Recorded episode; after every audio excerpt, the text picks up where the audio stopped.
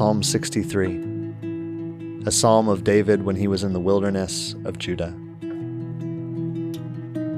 O God, you are my God.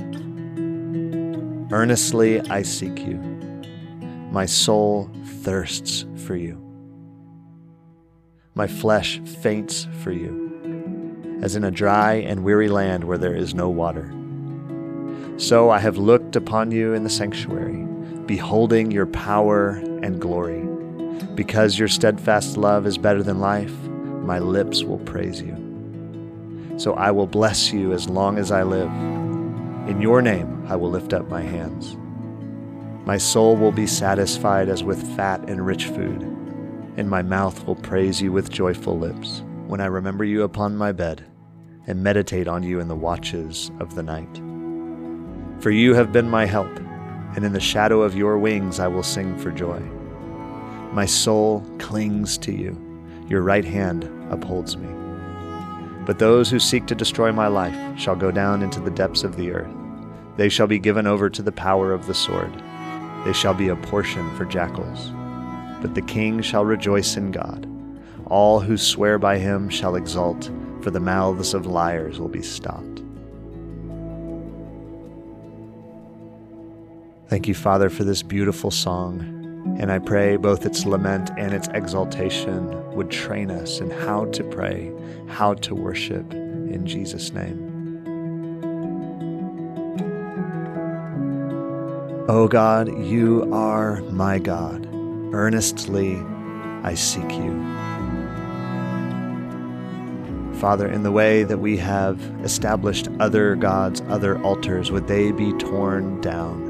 You are our God, the author and originator of our lives. You sustain all things. You love us and care for us and provide for us. You are our God. Earnestly we seek you. And Father, where there is not earnestness, would you give us a hunger and a thirst for your presence? An urgency to seek your face Help us to strip away the distractions, the other crutches that prop up our soul but do so insufficiently, the other vines we've attached ourselves to, trying to draw life from them to satisfy the deep longings of the soul. May we seek your face.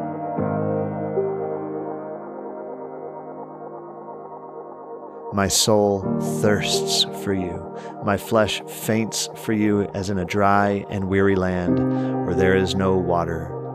God, we are the wealthiest society in the history of the planet. We have more physical comforts, more material wealth, and are at risk of losing touch with our great need So, Lord, may we choose to live voluntary monastic lifestyles. In that, we strip away just enough to maintain a constant awareness of our need for you. And would there be a hunger and a thirst that emerges for the person of Jesus Christ? You are the lily of the valleys, the bright and morning star. May we be captivated by you all over again. May the disorientation of the world drive us to long to reconnect with you. You are the vine, we are the branches. If we do not abide in you, we can do nothing of eternal value, of eternal significance. So I have looked upon you in the sanctuary, beholding your power and your glory. And you say that as we behold Jesus Christ, we are transformed into that same image from glory to glory. May we see your face. May we behold your nature as we study your word, as we pay attention to the world around us and all the ways that you have revealed yourself in creation. May we see you in the testimony of the saints over the centuries and millennia. May we see you at work in our own lives, the faint whispers of the Holy Spirit, guiding, directing, comforting, illuminating each and every day. Because your steadfast love is better than life, my lips will praise you. May that be our testimony. May we taste and see that you are good.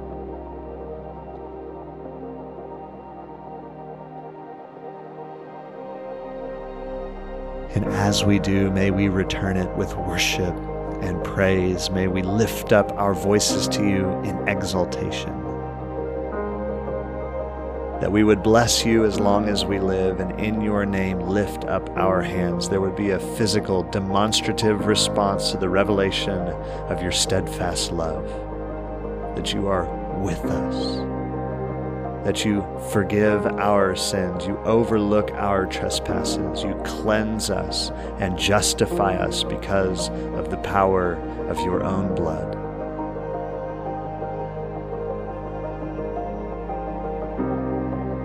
May our souls be satisfied as with fat and rich food, and may our mouths praise you with joyful lips. May we eat and drink deeply of your presence fully satisfied in your love. And again, may our mouths praise you with joyful lips. I pray that there would be joy in the body of Christ, joy in our salvation, joy in your presence. Even when we remember you upon our beds and meditate on you in the watches of the night. As we wake up with anxiety, May it be replaced with unrelenting joy. May our hearts and minds be quickened to think about you in the night, to meditate on your word, to commune with you, to be consciously aware of your presence. For you have been our help, and in the shadow of your wings we will sing for joy. May we remember, think back to all of the ways you have sustained us and protected us and provided for us, that you have forgiven our sins and empowered us to walk in your way as we rest in the shadow of your wings. My soul clings to you, and your right hand upholds me. Like the woman who reached through the crowd to grab a hold of the hem of your garment. May we cling to you. Violently laying hold of you and not letting go. Even as the currents and the torrents and the winds around us try to rip us away from our faith in who you are, may we cling to you because it's your right hand that upholds us. May that knowledge be too wonderful for us as it was for the psalmist. That there is nowhere we could go to escape your presence. You know us, you see us. Even before a word is on our lips, you know it completely. Your right hand lays hold of us. But those who seek to destroy my life shall go down into the depths of the earth. They shall be given over to the power of the sword they shall be a portion for jackals. Father, we recognize that vengeance is yours. You will repay. Far be it from us to take vengeance into our own hands. We give over all of those who've maligned us, betrayed us, abandoned us, abused us, and hurt us.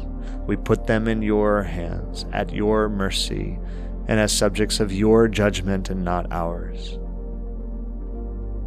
Because the King, we, those who will reign with you, we shall rejoice in God. All who swear by him shall exult in him, and we choose to do so even in the face of this type of pain, relational pain. For the mouths of liars will be stopped, and we take great comfort that you will right every wrong. We may sit as children at your feet as you mete out justice as you see fit. We choose to trust you again today. Would you pour out your Spirit into our hearts and minds afresh? Would you give us the fruit of the Spirit love, joy, peace, patience, kindness, goodness, faithfulness, gentleness, and self control? To your glory and for the sake of a lost and dying world, in Jesus' name. Amen.